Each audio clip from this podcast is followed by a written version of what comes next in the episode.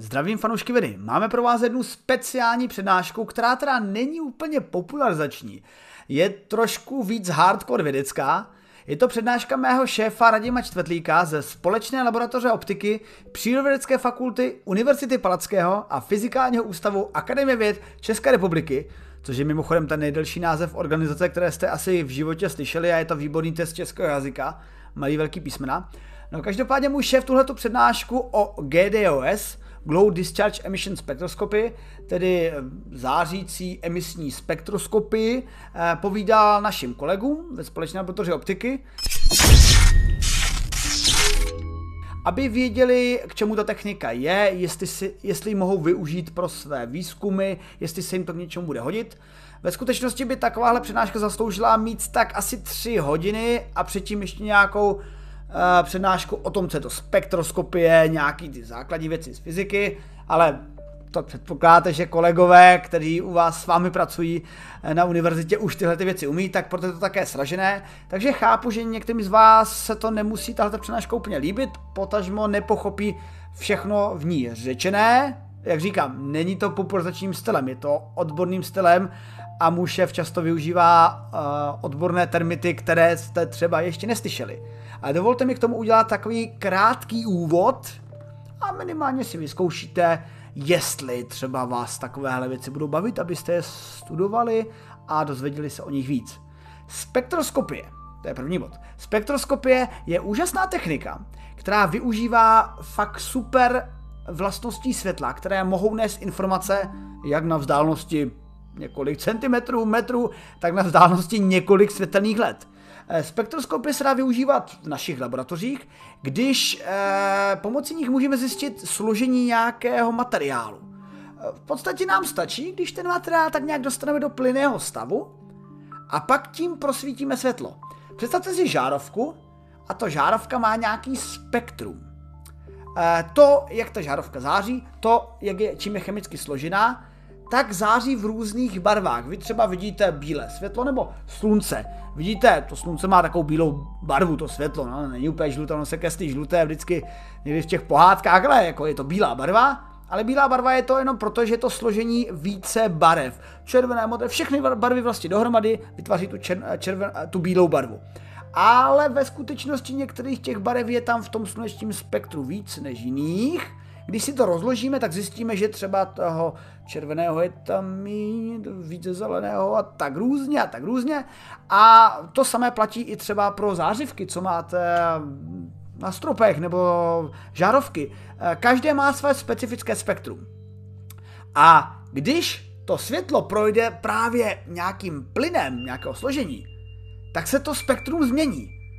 A díky tomu, tomu se říká absorpční spektrum, můžeme zjistit, co to bylo za ten materiál, co to bylo za ten plyn.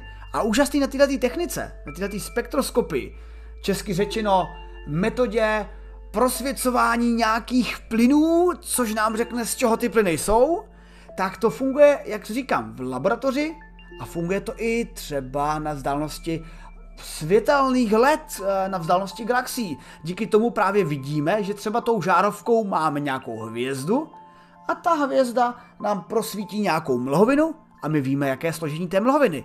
Takhle jsme mimochodem zjistili, jaké jsou i pokročilejší sloučeniny v mlhovinách, když jsme si řekli, že no, tam je nějaký vodík, helium, maximálně nějaký kyslík a tak, ale pak jsme zjistili, že tam je třeba formalín a další složitější uhlovodíky. Wow, takže už takovéhle složitější uhlovodíky jsou v mlhovinách a to už by mohl být základ pro ještě složitější uhlovodíky a třeba život a tak dále. No, eh, tady bych trošku odbočil. Každopádně ta spektroskopie je teda úžasná pro astrofyziky, eh, povídá nám informace o, o vzdálených objektech, nebo třeba exoplanety, když takováhle planeta atmosférou přeběhne před svou hvězdou, trošku ji to prosvítí a my zjistíme, jaké je složení té atmosféry. Na to se právě současní výzkumníci exoplanet zaměřují. Ale když půjdeme zpátky do té laboratoře, tak tak můžeme zjistit i nějaké složení materiálu, což právě GDOS dělá. Když to celou přednášku tak nějak schrnu, tak jde o to, že vy vytvoříte pulzem, lej, uh, pulzem uh, takový kráter v materiálu, vy ho odpaříte ten materiál a ten materiál se odpaří, změní se pevného stavu do plynného stavu a tím se prosvítí laser. A jak se ovlivní ten laser, ten glow, ten jas, tak v tom případě dojde k zjištění, co je to za sloučeniny, co je to za složení materiálu. Takže takhle to funguje. Vypaříte materiál, prosvítíte ho a zjistíte, z čeho je složený. Vypaříte ho dál a třeba takhle můžete zjišťovat i nějaký materiál do hloubky. Když máte gradientní složení materiálu, třeba nějakou tenkou vrstvu nebo více vrstev a pak nějaký substrát, tak vy můžete odpařit, odpařit hlouběji, odpařit hlouběji, odpařit hlouběji a tak i sledovat křivky, jak se to složení mění do hloubky. Takže to je, jak zhruba v kose to celé GDOS funguje a přepínám na svého kolegu Radima, který už to řekne poněkud odborněji. Kdybyste něčemu nerozuměli, může se stát a vyvolávalo to mnohé otázky než odpovědi, nebojte se napsat do komentářů, obzvláště v tomto videu, na ty komentáře určitě odpovíme a budeme se snažit vysvětlit. Každopádně GDOS máme v naší společné laboratoři optiky a kdybyste náhodou studovali fyziku, třeba na Univerzitě Palackého, anebo chtěli studovat fyziku, je nás málo v naší laboratoři a na moc mašin. Já sám zvládám konfokální mikroskop, jak znáte z předchozích videí, potažmo nanotest a je toho moc a potřebujeme posily. Tak se na to video podívejte. Takže pokud něčemu nebudete rozumět, nenechte se tím odradit, spíš hledejte odpovědi a užijte si odbornou přednášku z Univerzity Palackého různých vakuových technik můžeme připravovat materiály, které jsou klasicky nedosažitelné. Tohle to souvisí zejména s tím, že ty, ty samotné procesy jsou termodynamicky nerovnovážné. Další důležitou věcí, kterou je potřeba si uvědomit, je to, že veškeré interakce eh, s prostředím probíhají přes povrch. To znamená, ty povrchové vlastnosti jsou extrémně, extrémně důležité. No a v rámci vývoje těch eh, tenkých vrstev je zásadní znát nebo mít nějakou spolehlivou informaci, experimentálně určenou informaci, a to jak o tom samotném technologickém procesu, tak, o, tak i o tom materiálu. A v případě materiálu nás zajímá zejména struktura, chemické složení a potom také fyzikální a chemické vlastnosti tomhle ohledu eh, je dobré si uvědomit, že to chemické složení je hned na samotném začátku toho, toho, toho řetězce, kdy chemické složení té vrstvy nám ovlivňuje eh, vytváření chemických vazeb, to potom souvisí s formováním dané, dané struktury, no a ta struktura potom předurčuje nebo determinuje ty fyzikální a, a chemické vlastnosti.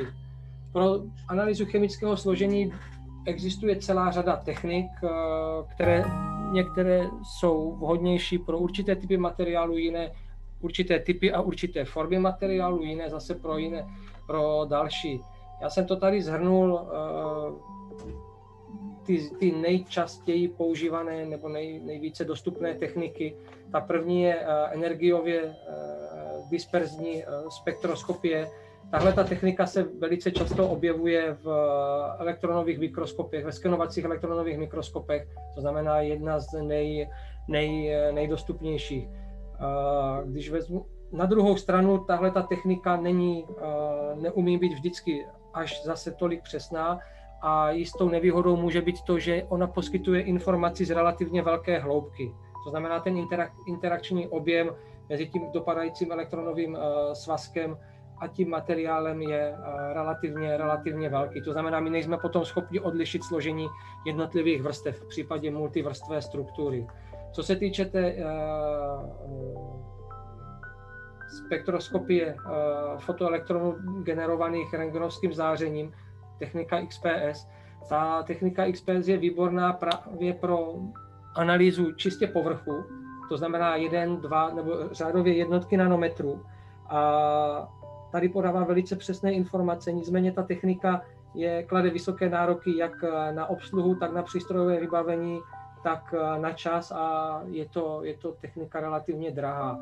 Ona umí provádět také uh, prof, hloubkové profilování, to znamená poskytuje informaci, umí poskytnout informaci o hloubce, ale mm, tady to, tady to probíhá tak, že se udělá analýza povrchu, potom se část vrstvy odpráší a udělá se v té odprášené části další, eh, další analýza. To znamená, dělá se ta analýza po krocích. A teď záleží na tom, jaký počet kroků a jak velkých kroků si zvolím, abych to hloubko, ten hloubkový profil získal. To znamená, ta metoda XPS je svým způsobem nejvíce komplementární právě k metodě, metodě GDOS. Další techniky jako X-ray fluorescence spektroskopie nebo nebo SIMS nebo ožerovy, ožerovy elektrony, zejména teda ty poslední dvě SIMS a ožero, spektroskopie ožerových elektronů, to jsou zase velice povrchové metody. Další techniky, které jde použít pro analýzu složení vrstev je, nebo obecně povrchu, jsou ramanovská spektroskopie nebo infračervená spektroskopie, jde také použít rentgenovskou difrakci, ale chci říct, že oni jsou záměrně šedé, ty, ty jejich názvy na tom slajdu, protože tyhle techniky nejsou primárně určeny pro analýzu chemického složení. Nicméně jakási informace z nich získat lze. Tak na tom obrázku je, je jakési zhrnutí toho, jaké je laterální rozlišení těch technik a jaké je hloubkové rozlišení. Jo, tady když vezmu, tady nejvíce povrchová je teda technika SIMS, potom jsou to ožerové elektrony, Tady zase je vidět, že hodně do hloubky jde ta technika elektronový, energiově disperzní spektroskopie. GDOS je ukázáno tady, ale vzhledem k tomu, že to GDOS, jak si ukážeme později, umí kontinuálně odprašovat ten povrch, tak získá, jsme schopni získat informaci o hloubkovém, o hloubkovém profilu toho složení případě GDOS ta, ta, to hloubkové profilování neprobíhá po krocích, ale probíhá kontinuálně, což je jeho velká výhoda.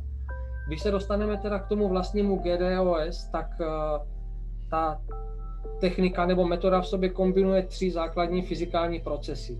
Ten první je rozprašování povrchu zkoumaného vzorku v doutnavém výboji. To znamená, uh, tady provádíme atomizaci a převádíme ten vzorek z pevné fáze do plynné. V plazmatu potom dochází k excitaci těch odprášených atomů toho povrchu a při srážkách se nabitými částicemi, to si potom dál ukážeme. A při deexcitaci těch, eh, těch atomů je vyzářeno nějaké charakteristické záření. No a my potom provádíme eh, optickou, eh, optickou spektroskopii toho vyzářeného záření, které je charakteristické pro ty dané, pro ty dané atomy. To znamená, my jsme schopni potom zjistit, jaké bylo složení, jaké bylo složení toho, toho povrchu. Když bych měl říct, proč zrovna použít VDOS, tak eh, je to technika, která je eh, umožňuje relativně dobře a přesně stanovit chemické složení materiálu nebo povrchu. Je pomocí ní možné analyzovat jak velmi tenké vrstvy, řekněme v řádu desítek, nebo od 10 nanometrů nebo koleta, řekněme jemně pod 10 nanometrů, to je ta spodní mes, a ta horní mes, ta jde v podstatě někde k 10 mikrometrům, je možné, je možné se dostat dále, ale tam už jsou potom určitá rizika, ke kterým se, eh, ke kterým se dostaneme. Z materiálového hlediska GDOS umožňuje, a to je její obrovská výhoda, umožňuje analyzovat kovy, polovodiče, skla, keramiky, polymery, v podstatě na co si, na co si vzpomeneme, ale je podmínkou, aby se jednalo o o, o pevnou látku. No a je to výborná technika pro analýzu vrstev povlaku. V důsledku toho, že je možné provádět hloubkové profilování, tak je vhodná také pro analýzu multivrstev nebo vícevrstvých, vícevrstvých struktur. Ty výhody, já už jsem se jich eh, částečně dotkl, tady je teda jenom zhrnu, je to nízký detekční limit, to znamená velice malé množství, eh, atomové množství, atomární množství toho prvku jsme schopni detekovat. Je to výborná opakovatelnost, můžeme měřit jak vodivé, tak nevodivé materiály, což ty, předchozí, ty metody, co jsem uvažoval nebo zmiňoval na, předešli, na předešlém slajdu, tak všechny neumí. Uh, obrovskou výhodou je minimální příprava povrchu toho vzorku. My v podstatě dá se říct, že nemusíme vůbec připravovat ten náš vzorek, prostě ho jenom dáme do, do, do toho přístroje a, a měříme. Ta metoda sama o sobě je velice jednoduchá, ty náklady nejsou, nejsou bůh jak eh, závratné, v podstatě je potřeba, eh, když vezmeme úplně ten základ, tak je potřeba to napájet. Má to nějaký elektrický zdroj a je do toho potřeba dodávat, dodávat pracovní plyn. V našem případě je to teda tedy argon. Další nespornou výhodou je je rychlost, kdy my jsme schopni zanalizovat ten vzorek během, během několika minut. Naproti tomu v případě XPSky tam se bavíme o, o, o hodinách. Nevýhody pouze pevnolátkové, pevnolátkové vzorky. Ta metoda je ze své podstaty destruktivní.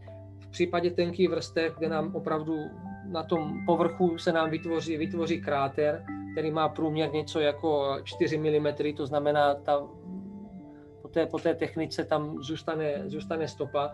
Na druhou stranu třeba v případě objemových materiálů, které také lze analyzovat, pomocí GDOS nám ten kráter vadit, vadit nemusí. Ruku v ruce s tím GDOS, s tím, jak tam je ta metoda, jak umí být jednoduchá a přímočará, tak pro kvantifikaci je uh, potřeba uh, velice, uh, velice přesná kalibrace a verifikace té metody. A v případě neznámých materiálů nebo neznámých vzorků je potřeba potřebná také optimalizace. To znamená, uh, pro úplně optimální pracovní postup je takový, kdy mám několik vzorků, na kterých si vyzkouším, najdu si optimální parametry a potom, když vím, že mi přijde podobný vzorek nebo uh, hodně podobný vzorek, tak potom už aplikuju ten setup, který jsem, který jsem získal v, při, uh, v průběhu té, té optimalizace. Tak já se teď dotknu uh, velice, velice rychle uh, doutnavého, doutnavého výboje uh, nebo problematiky doutnavého výboje. Ta metoda GDOS je založena na vytvoření, na vytvoření plazmatu, kdy nám plazma hoří nad, nad povrchem vzorku. Plazma je zdrojem uh, uh, jontů, v našem případě teda kladných jontů argonu, které bombardují, které uh, bombardují ten povrch. Obecně existují, nebo, uh, existují dvě základní techniky nebo způsoby, jak, uh, jak generovat plazma, buď pomocí termického ohřevu, kdy to plazma je potom v termodynamické rovnováze, anebo pomocí eh, elektrického výboje, v, nebo výboje v elektrickém nebo v elektromagnetickém poli. V tomto případě potom hovoříme o plazmatu eh, nerovnovážném. A právě tohleto, eh, tenhle ten typ plazmatu má výrazné uplatnění v plazmových technologiích přípravy, přípravy tenkých vrstev. To znamená, my budeme uvažovat, že máme nějakou evakuovanou baňku, která má dvě planární elektrody stejně velké. Jedna je katoda, druhá ta je záporná, druhá je anoda, ta má, ta má vždycky vyšší potenciál kladný.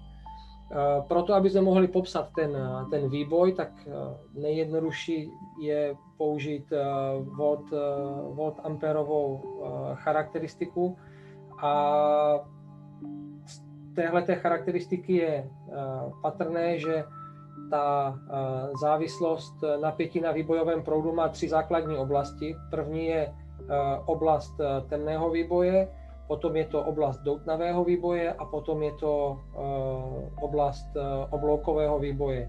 Já se dneska zaměřím jenom na tu část toho doutnavého výboje a v případě použití GDOS my využíváme jenom tuhletu, jenom tuhletu část takzvaného abnormálního, abnormálního obloukového výboje.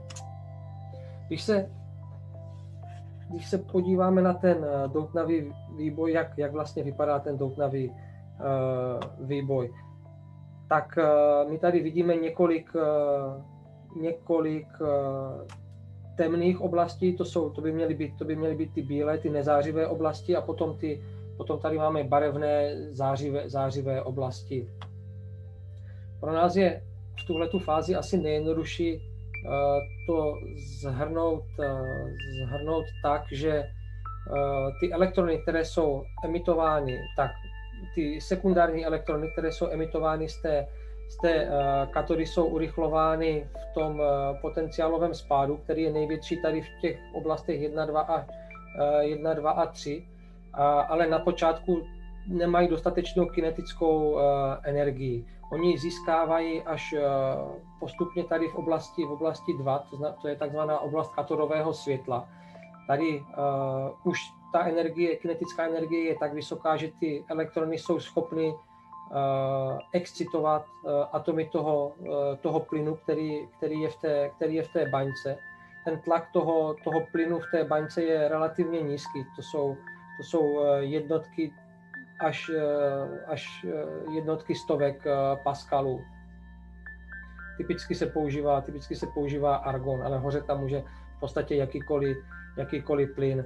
Pokud ty elektrony tady jsou schopny excitovat ty atomy, ty atomy při deexcitaci vyzáří, vyzáří nějakou, nějak, nějaké fotony. Potom s tím, jak ty elektrony jsou dále urychlovány v tom uh, katodovém spádu, jak se také nazývá tahle ta oblast, tak uh, uh, oni získávají dostatečnou energii k tomu, aby ionizovali ten, uh, tak, aby ionizovali ten pracovní plyn.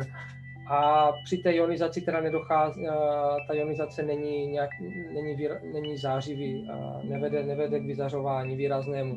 A proti tomu tady v té oblasti, oblasti čtyř, tak v té, výsledkem té ionizace je to, že se nám v téhleté, v téhleté oblasti vytvoří nebo znásobí množství elektronů a ty elektrony potom uh, nám excitují ten, ten pracovní plyn. To znamená, tahle ta, tahle ta oblast se nazývá oblast uh, záporného světla a ta je v podstatě nejdůležitější v případě těch, uh, těch plazmatických uh, procesů, ať už technologických, anebo pro anebo pro analýzu. Tady na tomhletom, na tomhletom slajdu eh, je mm, popsaný, popsaný ten doutnavý výboj. Já jenom tady upozorňuji vlastně na ten katodový spád, což je tenhle, tenhle ten graf nám ukazuje průběh, průběh potenciálu a je vidět, že vlastně v oblasti toho katodového spádu nám dochází k největší, nejvě, nejvě, největší změně a tady jsou ty elektrony nejvíce, nejvíce urychlovány. Když se podíváme na to, jak to vypadá v případě GDOS, tak v případě GDOS my nemáme to klasické školní uspořádání, jak jsem o něm mluvil na předchozích slajdech, ale používá se takzvaný Grimmův typ zdroje, nebo někdy Grimmův typ lampy, Typické pro tento typ zdroje je to, že eh, ten katodový spád je menší, je eh, něco jako 1 mm od katody. Oblast negativního, oblast negativního světla je do vzdálenosti několika, několika milimetrů. To znamená, opravdu nás zajímá jenom ta, jenom vyloženě ta uh, blízká oblast kolem toho, kolem toho, kolem toho vzorku. Ten Grimmův zdroj je ukázaný na, na tomhletom obrázku, kde my máme uh, vzorek, kdy ten vzorek nám vytváří vlastně katodu a anodu nám vytváří, máme, máme válcovou anodu, nebo dutou, dutou anodu, a to je vlastně tady tahleta, tahleta, tahleta část. Tady je to ukázané v řezu, na tomhle obrázku je potom 3D, 3D reprezentace, kde ta ta zlatá nebo bronzová, to je ta, to je ta měděná, měděná anoda. V případě to, té, té, Grimmové, té Grimmovy, Grimmovy lampy při uh, přiloženém napětí se nám uh, generují elektrony a kladně nabité, kladně nabité ionty argonu, ten argon je teda pracovní plyn, vytváří, vytváří se plazma. Elektrony jsou uh, stahovány k uh, anodě, kladné ionty jdou zase k, ke katodě, ale v našem případě je to vlastně ten zkoumaný vzorek. Uh, při tom, jak ty argony letí k, k povrchu toho vzorku, tak oni samozřejmě se sráží s tím pracovním plynem a můžou předávat, může dojít k transferu, transferu náboje a z toho urychleného iontu se nám stává vlastně urychlený urychlený neutrál a, a, a pomalý, pomalý argonový, argonový ion. To znamená to, čeho to, čeho my dosáhneme, je bombard povrchu vzorku směsí argonu jontu a, a, rychlých, a rychlých neutrálů. No a právě v důsledku v důsledku přenosu, přenosu momentu, momentu hybnosti jsou vyráženy atomy toho terče do, do, oblasti, do, obla, do oblasti plazmatu. A dochází, dochází tedy k jejich, dochází k atomizaci nebo rozbití povrchu ter, toho vzorku na, na atomy. Tohodle, tohodle, na tomhle principu fungují jak GDOS, kde my vlastně převedeme ten náš, ten náš vzorek do plyné, do plyné fáze, protože ten, ty atomy toho, toho vzorku se vyskytují v plazmatu, tak dochází k jejich excitaci a při deexcitaci je vyzářeno záření. Fotony, které prochází tady potom z, té, z, tohohle, z tohohle prostoru té, toho, té Grimovy lampy do nějaké optické části ty dvě, ty, ta optická část a ta odprašovač, uh, odprašovací část jsou odděleny pomocí uh, MGF2 zrcátka. To znamená, tady ta část toho Grimova, uh, Grimova zdroje je evakuována na typicky tam jsou, tam jsou stovky paskalů, tlak stovky paskalů. Úplně, úplně na stejném principu funguje, funguje i magnetronové naprašování, kdy my si iontovým bombardem rozbijeme povrch, eh, eh, povrch té katody, což v našem případě je výchozí materiál, převedeme ten výchozí materiál do plynné fáze, no a pokud těm, eh, těm atomům v, toho, v tom plazmatu dáme do cesty dáme do cesty substrát, tak ty, ty atomy toho terče nám kondenzují na substrátu a ten substrát nám povrstvují. Jenom poznámka, v případě toho magnetronového naprašování se ten, se ten substrát vkládá do oblasti toho negativního, té negativní záře. Když eh, budeme mluvit, protože mluvíme o plazmatu, tak eh, tě, obecně plazma je eh, relativně široký pojem a obsahuje v sobě velké, velké, velké, velké množství uspořádání. To znamená, tady na tomhletom, na tomhletom grafu je, vymezeno, je vymezen ten náš doutnavý, doutnavý výboj a, a ten, ta oblast magnetronového naprašování je vidět, že a, ty oblasti se částečně, se částečně překrývají. Je jasné, že v tom plazmatu máme jak volné elektrony, tak tam máme kladné jonty, samozřejmě se tam můžou vyskytovat i záporné jonty a jsou tam také neutrální, neutrální atomy. A to co, nás, to, co nás zajímá, taková hlavní charakteristika je stupeň ionizace, kde stupeň ionizace je podíl uh, ionizovaných, uh, ionizovaných atomů k celkovému, nebo ionizovaných částic k celkovému počtu částic. V rámci GDOS uh, my používáme nebo hovoříme o takzvané nízko, nízkoteplotní plazmě, která je, nebo které je slabě, slabě ionizované. To znamená, vidíte, že ten stupeň ionizace je velice, velice nízký. Pro technologické plazma, to znamená to, které používáme při naprašování, tak se můžeme s tím stupněm ionizace dostat, dostat výše. V případě klasického magnetronového naprašování, pokud bychom použili takzvaný high PIMS, high beams mod magnetronového naprašování, tak potom ten stupeň ionizace jde, jde do desítek, eh, desítek procent. No a je jasné, že v případě plně ionizovaného plazmatu máme 100% eh, ionizaci, to znamená, všechny částice jsou, jsou ionizovány.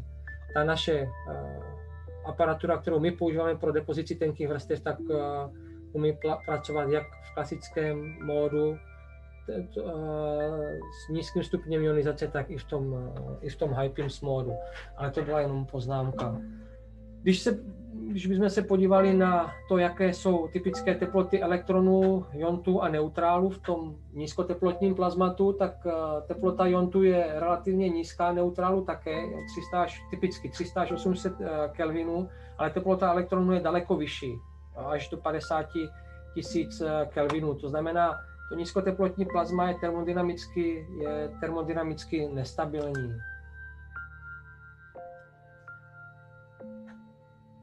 ruku v ruce s tím, ruku v ruce s vytvořením dotnavého výboje a vlastně tím, tím plazmatem jde i rozprašování. To je vlastně ten mechanismus, kdy my, kdy my potřebujeme převést ten náš vzorek, rozbít ho, rozbít ho na atomy a přenést ty atomy do, do, do, do, do, oblasti, do oblasti plazmatu. Ten proces rozprašování je charakterizovaný takzvaným rozprašovacím výtěžkem, což je vlastně počet atomů nebo molekul, které připadají na jeden dopadlý, na jeden dopadlý ion toho pracovního, toho pracovního plynu. Těch, eh, to znamená, my máme dopadající, dopadající ion, který, dopadající ion argonu, který dopadá na povrch vzorku, předává moment, eh, moment hybnosti, můžeme si to představit jako, rozra, jako eh, kulečníkové koule a v podstatě vyráží z toho povrchu další, vyráží z toho povrchu atomy to je jeden, jeden mechanismus. Potom samozřejmě je možnost, je možné to, že ten dopadající atom nebo ion argonu je pohlcen v tom, pohlcen v tom vzorku, může docházet také třeba jenom k emisi sekundárních elektronů. Já připomenu, že ta emise sekundárních elektronů je extrémně důležitá právě pro udržení toho, eh, stability toho, toho plazmatu v rámci toho doutnavého, toho doutnavého výboje. Tady jsou na tomhle grafu jsou uvedeny rozprašovací, rozprašovací výtěžky, sputtering yieldy pro různé materiály a je vidět, že stříbro nebo měď se velice, velice rychle rozprašují. Stejně tak uh, jako, uh, jako, jako zlato. Naproti tomu třeba křemík nebo uhlík se, se rozprašují daleko pomaleji.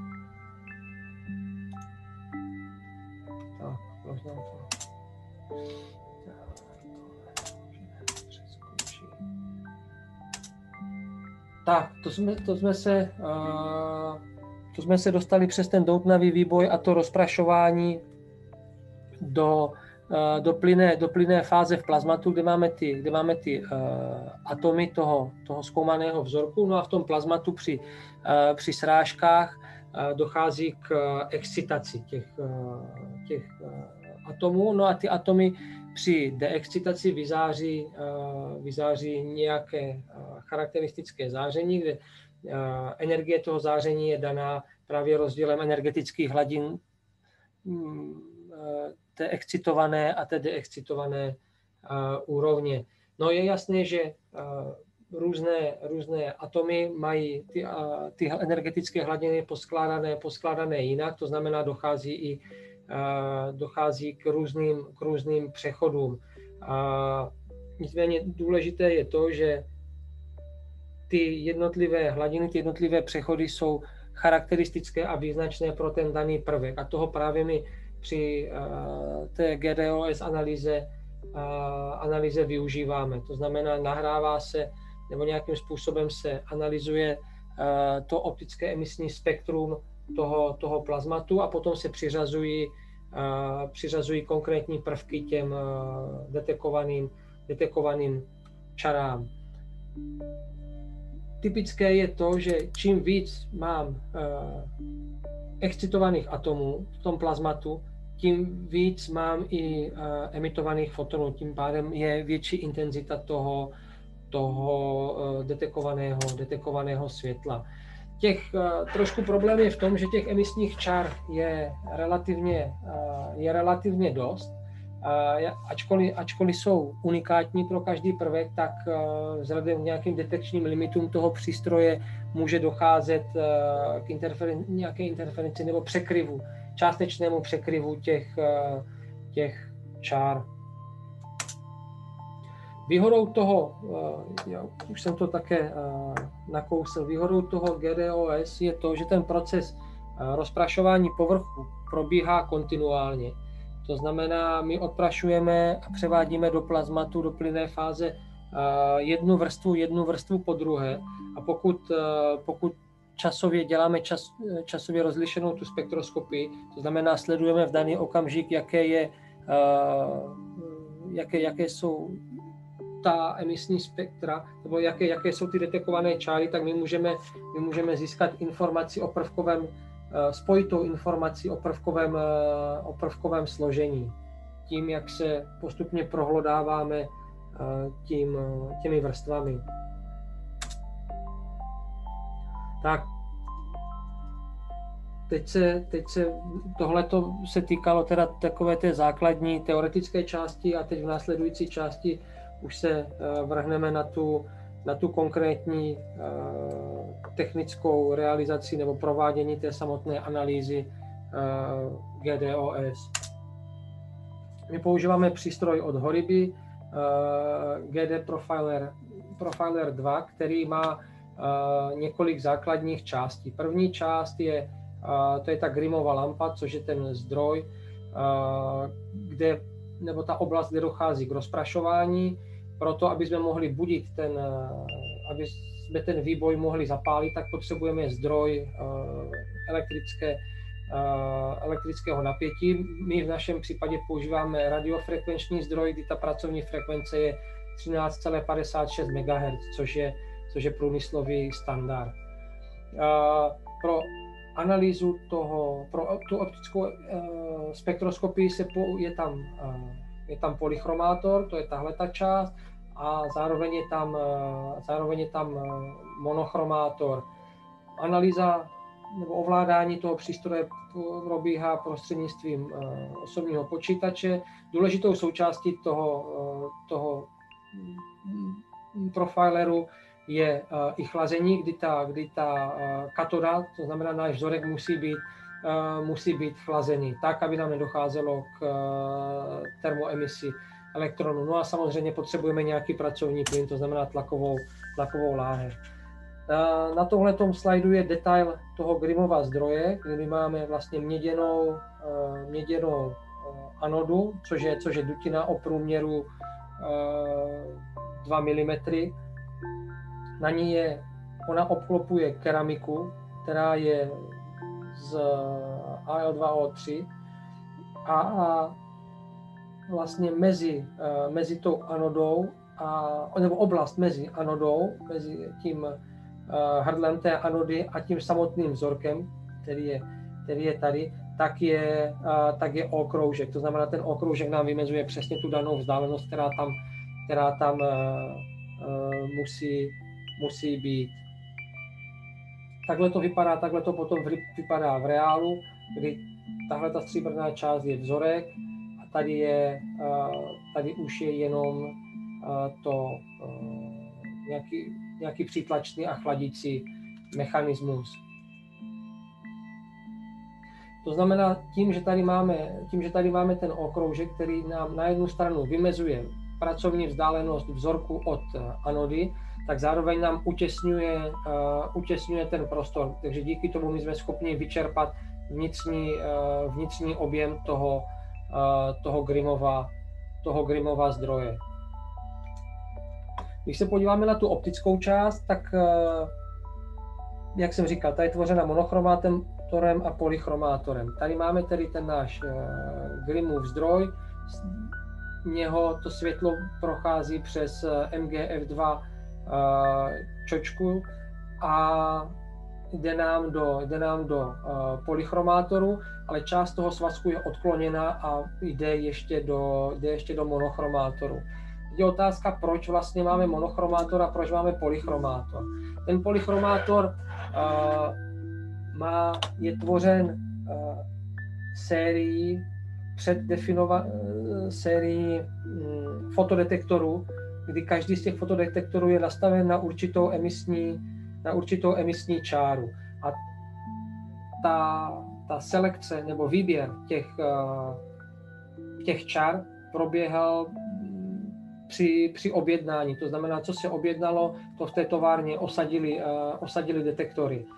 A to co, to, co my máme vybráno, to, co ten náš polychromátor umí uh, detekovat, tak je tady zvýrazněno zeleně v té periodické tabulce. Je potřeba říct to, že všechny tyhle ty prvky můžou být současně detekovány. Pokud bychom potřebovali detekovat jiné prvky, které, eh, na tomhle slajdu nejsou zvýrazněné, tak potom můžeme nastavit, nastavit monochromátor na danou čáru toho, toho prvku a můžeme tedy, můžeme tedy detekovat ještě jeden vybraný, ještě jeden vybraný prvek. Tohle to má tenhle ten, tenhle ten přístup má určitá, určitá experimentální omezení, protože například v případě hafnia my musíme jít na, když chceme detekovat hafnium, tak musíme hafnium nastavit na monochromátoru, a, ale tím pádem se jakoby vyfaulujeme a už nemůžeme, už nemůžeme detekovat žádný, žádný jiný prvek. Když se podíváme na procesní parametry, které, to znam, které uh, nám ovlivňují úspěšnost té naší, té naší analýzy. Já už jsem to načal na začátku té přednášky, když jsem říkal, že je potřeba provádět optimalizaci té samotné metody. Uh, my totiž máme několik, několik volných parametrů, které, uh, které, si, které si volíme. Ten první je tlak plynu. Další parametr souvisí už potom s eh, eh, elektrickými veličinami a sice s eh, RF výkonem, jak velký výkon použiju. Zároveň já můžu, to znamená, to by bylo, pokud bychom uvažovali jenom ten RF výkon, tak bychom uvažovali, že ten RF výkon je dodáván kontinuálně v průběhu celé analýzy. Ale pro určité typy vzorků, typicky pro nevodivé vzorky, které jsou teplotně, eh, které, které nesnáší teplotní šoky, protože je jasné, že ten materiál tím, jak je odprašován, tak eh, musí absorbovat velké množství energie a to, to velké množství energie se, se uh, převede nebo absorbuje, přemění se, se přemění pro teplo. To znamená, typicky v případě skel není vhodné, nebo vrstev na skleněném substrátu není používat tento, řekněme, čistě jenom ten RF výkon, ale je lepší ten RF výkon dávkovat v pulze. To znamená, my potom mluvíme o takzvaném pulzním RF eh, buzení. No a v momentě, kdy použijeme to pulzní buzení, tak nám do toho vstupuje ještě frekvence pulzu a střída. To znamená, jak velká část to, té, té periody je eh, použita právě pro, eh, pro, to, pro to rozprašování. No, já když uh, ukážu, jak, jak velký, jak, jaký vliv může mít ten uh, procesní tlak. My jsme si na, vytvořili, vytvořili tyhle ty vrstvy, když jsme měli uh, trojvrstvu, kdy na povrchu bylo zlato, pod ní chrom a pod ní titanová vrstvička a všechno to bylo na, nanesené na křemíkovém substrátu. A tady už potom vidíte typický, typický výsledek té, té GDOS analýzy, kdy na svislé ose máme intenzitu, nějakých libovolných jednotkách a tady na eh, vodorovné ose máme, eh, máme čas. No a tady potom už jsou vynesené profily těch jednotli, intenzity prof, těch jednotlivých prvků. To znamená, na začátku tady eh, na začátku vidíme, vidíme zlato, potom v momentě, kdy nám zlato začne končit, tak nám začí, začíná chrom dostáváme se do oblasti titanu a e, v momentě, kdy jsme odprášili celou tu vrstvu, tak se dostáváme na, kře, e, na křemíkový substrát. To znamená, tady nám e, vylízá výrazně signál od, od křemíku. To, co my řešíme při té, při té optimalizaci, tak je to, že chceme mít co největší intenzitu, chceme mít co nejlepší rozlišení těch jednotlivých oblastí, těch jednotlivých vrstev, a zároveň chceme mít co nejstrmnější, to znamená, chceme mít co nejstrmnější eh, sestupné a nástupné, eh, nástupné hrany.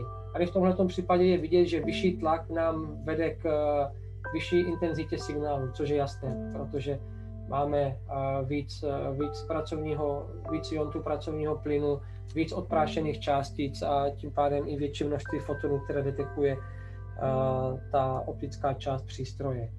Na tom povrchu toho vzorku po té analýze se vytvoří, uh, vytvoří kráter. Ten kráter my potřebujeme, aby měl takovýhle tvar, aby prostě to dno toho kráteru bylo perfektně rovné. Díky tomu, že to dno toho kráteru je rovné, tak my dostáváme uh, perfektně, perfektně rovné nástupné a sestupné ne, hrany. A ve skutečnosti tohle to je, je, je ideál, ale ve skutečnosti velice často máme buď takovýhle konkávní, nebo naopak konvexní charakter toho kráteru a to je nežádoucí. To znamená, my si musíme hrát s těmi parametry a hledat takový, takové parametry, kdy dostaneme právě tenhle ten, tenhle ten, tenhle ten kráter. Proto, aby jsme, aby jsme zjistili vlastně, jak ten kráter vypadá, tak musím, tak používáme konfokální mikroskopii anebo kontaktní profilometrii a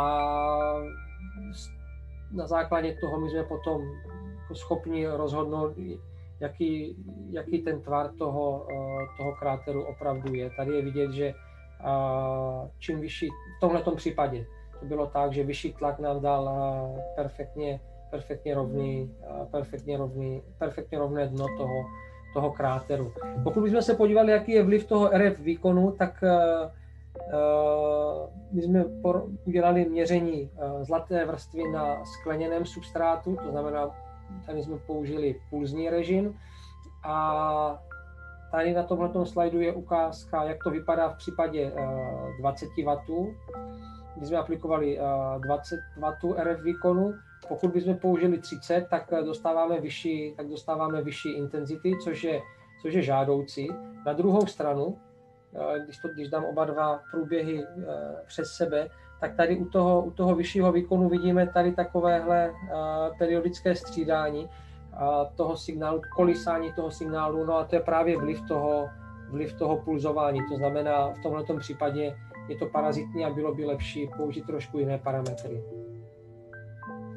Jak jsem říkal, výborné pro tu techniku GDOS je vysoká opakovatelnost. My jsme si cvičně změřili jednu vrstvu po uh, roce, a dostali jsme, dostali jsme velice, velice podobné, velice podobné uh, průběhy, což je, což je do, dobré plus pro tu, pro tu techniku. Když uh, jsme zkoušeli multivrstvy, už reálné, tak Libor nám napařil, napařil multivrstvu, kdy na povrchu jsme měli, kdy se nám střídali vlastně vrstvy hafnium oxidu a MgF2, pod nimi byla uh, odrazná hliníková vrstva podkladová SiO2 vrstva a potom byl skleněný substrát. No a my jsme zkoušeli, my jsme zkoušeli různé nastavení, eh, a to jak v kontinuálním režimu, to znamená bez pulzování a i s pulzováním. Tady v případě toho nepulzního režimu vidíme, že zatímco hořčík nám dává relativně dobré rozlišení těch eh, jednotlivých vrstev, tak v případě kyslíko, kyslíkové čáry my jsme mm, nebyli úplně, úplně spokojeni s tím rozlišením ale v případě daleko lepších výsledků jsme dostali v případě pulzního režimu, kde my už dokážeme krásně detekovat i ty hafnium oxidové, hafnium oxidové čáry. Co bylo, co bylo zajímavé, a to budeme muset v budoucnu nějakým způsobem vyřešit, je to, že my vidíme, my vidíme že ten hořčík ty píky hořčíku a píky křemíku nám jdou, nám jdou spolu. My jsme prověřovali nějakou interferenci, ale to se nám tam úplně neukázalo, že by měl být problém, takže musíme, musíme to zjistit, jestli to je artefakt té metody, anebo jestli to jde na vrub eh, technologie. Eh, kromě samotného měření tloušť, eh, kromě samotného měření chemického složení je možné použít tu techniku GDOS i pro určování tloušťky vrstvy. A, a to v případě, kdy známe rychlost odprašování toho materiálu, což není vždycky tak jednoduché, tak jsme schopni přepočítat, jaká byla, jaká byla tloušťka, tloušťka vrstvy. To znamená, my jsme v tomto případě řešili, měli jsme čtyři čtyři vzorky, každý byl připravený trošku jinak a na základě polohy těch sestupných, eh, sestupných čar a nebo naopak eh, nástupných, eh, nástupných hran jsme byli schopni jsme byli schopni dopočítat tloušťku vrstvy a pokud jsme to zpětně porovnali s informací od toho, kdo ty vrstvy vyráběl, tak jsme dostali velice, velice, velice dobrou velice dobrou schodu, což je vlastně ukázáno, tady, na téhleté, na téhleté křivce. No, když vezmeme nějaké další, další výsledky, tak tohle to už jsou teda dál výsledky z firemní, firemního materiálu od, od Horiby. Tady zkoumali, zkoumali povrch uh, plotný uh, harddisku a je tady, tady je vlastně pěkně vidět, jakou, jakou strukturu, ne strukturu, jakou architekturu ta, ta povrchová vrstva, ta povrchová vrstva má. Velice silná je ta technika GDOS právě pro výzkum multivrstev.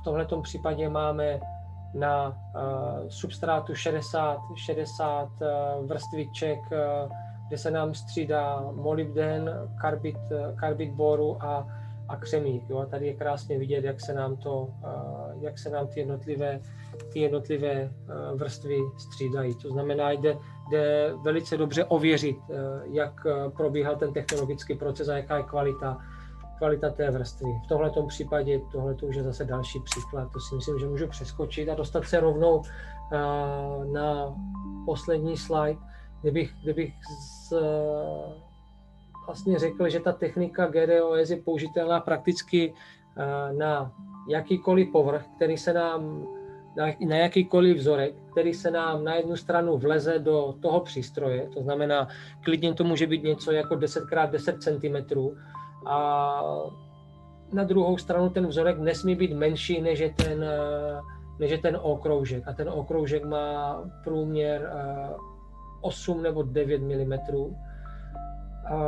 další, to, co potřebujeme, je v případě tenkovrstvých systémů, aby ten materiál, aby ta vrstva držela na tom substrátu, aby se nám v průběhu toho odprašování neodloupla. A, což my samozřejmě poznáme při té analýze, ale to měření už je vlastně nepoužitelné. A neumíme měřit atypické tvary, to znamená, pokud máme nějakou válcovou plochu, tak tam je to problém, nebo na kouli je také problém měřit Umíme měřit jenom pevnolátkové materiály, to znamená žádné prášky, žádné kapaliny. A je pro nás dobré, pokud ten vzorek je natolik, natolik hladký, že, nám, že nestrácíme vákum právě při tom kontaktu s tím, s tím okroužkem. Ale jinak ta metoda je velice, velice rychlá a velice, velice, velice opakovatelná. To, co, to, co je, jenom, jenom to zdůrazním nakonec, úplně optimální stav je takový, kdy se řekne, budeme studovat nějaký, nějaký systém, typicky třeba hliník, budeme studovat systém tenkých vrstev, kde se nám vyskytují určité prvky, to znamená hliník, křemík, kyslík, hořčík, já nevím, co, hafnium, tak na základě toho, že vím, co budu analyzovat, si pořídím standardy, což jsou materiály přesně definovaného složení. Provede se kalibrační měření, naměří se kalibrační křivka a potom je možné provádět eh, nejenom eh, kvalitativní analýzu, ale také kvantitativní analýzu. Ale ty standardy je potřeba objednat, je potřeba je sehnat, to znamená, eh, je s nějakým předstihem potřeba vědět, co se bude, co se bude analyzovat aby se to dalo pro tu, pro tu, pro tu analýzu dopředu, dopředu udělat. No a to mě vlastně dostalo na konec, na konec mojí uh, prezentace. Takže jestli máte nějaké dotazy, tak se je budu snažit uh, zodpovědět.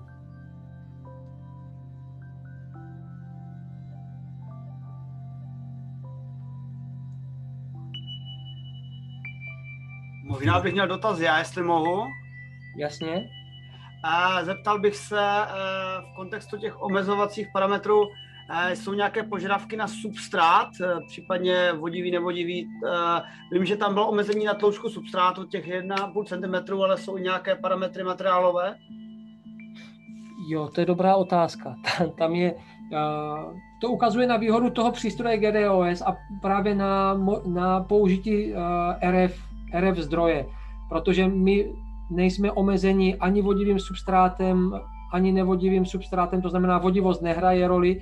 Omezení v tomto případě by bylo, pokud by ten substrát byl natolik tenký, že by se nám, že by, že by ho to vákuum mohlo poškodit, protože na jedné straně máme atmosférický tlak, na druhé straně máme eh, vákuovou komůrku neboli vnitřní objem toho Grimova zdroje. To znamená, cokoliv, cokoliv, co se nezdeformuje, nezdeformuje tlakem, nebo pod tlakem něco jako 800 paskalů je měřitelné. Pak ještě může být problém, pokud bychom měli nějaký substrát, který může být teplotně, teplotně uh, citlivý, možná nějaké polymery, které nesnesou, nesnesou vůbec uh, zvýšené teploty, ale, ale typicky ten substrát se, nebo ten vzorek se neohřeje na víc než 50-60 stupňů při té analýze. Super, díky. Jo. Já nemám, nemám dotaz, ale mám přání. Máme dva vzorky skla, o kterých uh, víme od výrobců, že by to mělo být stejný, ale není to stejný. Jde, jde Vosimax, vyráběný u nás a v Číně. Uh, takže když to dáme, dáme k analýze na to GDOS, tak zjistíme, jaký je v tom rozdíl, co se týká prvkového zastoupení. Ano, ano, tam by to, tam by to mělo být možné zjistit, jaké prvky tam, jaké prvky tam jsou. To, co my získáme, tak budou, tak budou, tak budou hloubkové profily. Tady u toho, u toho skla my nebudeme schopni říct, kolik kterého prvku tam je, ale respektive budeme moct udělat jenom komparativní měření. To znamená na no. základě intenzity, ano, budeme schopni říct, kolik, uh, budeme schopni říct, je tohohle prvku je tam víc než, eh, než tohohle. No, my, my víme, jaký je složení českého Simaxu, to je celkem stabilizovaný a garantovaný, takže relativně budeme schopni říct, že čínského eh, nějaký, nějaký příměsi je tam třeba půlka na rozdíl od, eh, od toho českého materiálu. Takže fajn, to bude, to bude jedna z dalších prací. A potom bych chtěl ověřit čistotu křemene SiO2, který používáme pro depozici krycí vrstvy, eh, jestli, tam, jestli je to opravdu čistý křemen, nebo jestli tam je něco navíc. Dobře, to by, to, to by neměl být problém tady tohle. Jo, fajn. Eh, jinak jsem jako docela spokojený, mám dojem, že i já jsem pochopil, o co jdou. to jsem rád. Děkuju. No, radíme, mám takový dotaz. Ano. Eh, tady máš napsané kontaminace lampy. Tam je nějaký světelný zdroj ještě k tomu přidaný? Nebo... Jo, jo, jo, jo ano. Uh, kontaminace lampy. Oni totiž, ta, ten, ten terminus technicus eh, je, oni tomu Grimovu zdroji říkají lampa. jo, protože ten, ten, z, té, z, té, z toho Grimova zdroje jde to světlo do té optické části. A ta kontaminace, ta jde, ta jde za tím, že pokud by mi dal někdo vzorek, který by byl zamaštěný, tak nebo nějaký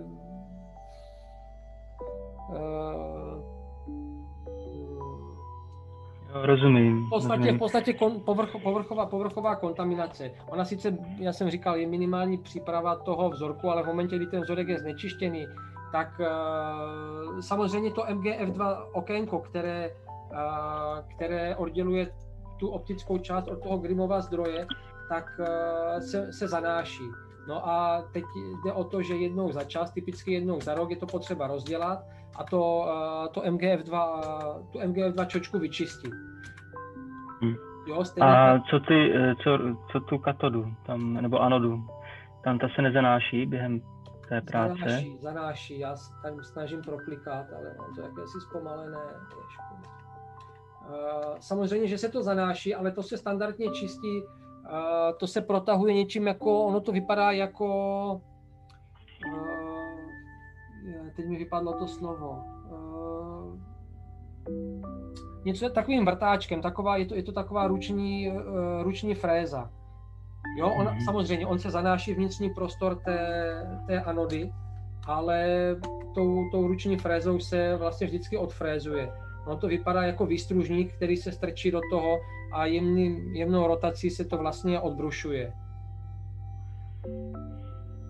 Jo, a to je, a to souvisí, jo, to mě dostalo eh, zpátky k tomu, uh, já jsem říkal, že maximální tloušťka toho vzorku, který jsme schopni uh, analyzovat, je něco jako 10 mikronů, možná 40 mikronů. Tam jde o to, že nám se vytváří, nám se, kde jsme? Tady. Nám se tady mezi tou, tady máme vzorek, to je ta šedá, a ta žlutá, to je ta anoda. A tím, jak odprašujeme, tak samozřejmě dochází ke kondenzaci, kondenzaci toho odprášeného materiálu na vnitřní stěny té anody, ale zároveň tady na ty čela. A v momentě, kdy se, jak se nám mění vzda, jak se ty čela povrstvují, tak se zmenšuje vzdálenost mezi anodou a tou katodou a ten výboj se stává nestabilní. A ten výboj vlastně zhasne v momentě, kdy se nám dotkne, kdy se nám to kdy se nám dotkne anoda s katodou, tak se to vlastně zkratuje. Jo, díky.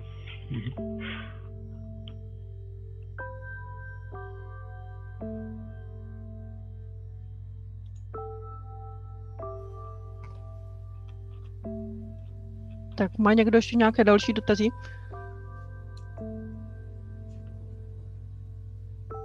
Já pokud ne, tak bych moc poděkovala Radimovi za dnešní přednášku a rozloučila se a těšíme se na další. Nevím, jak se to dělá, jaká je etiketa online přenosu, ale zatleskám za vás za všechny. Děkujeme. Tak jo, já děkuji za pozornost a za trpělivost. Naschledanou. Díky, naschledanou.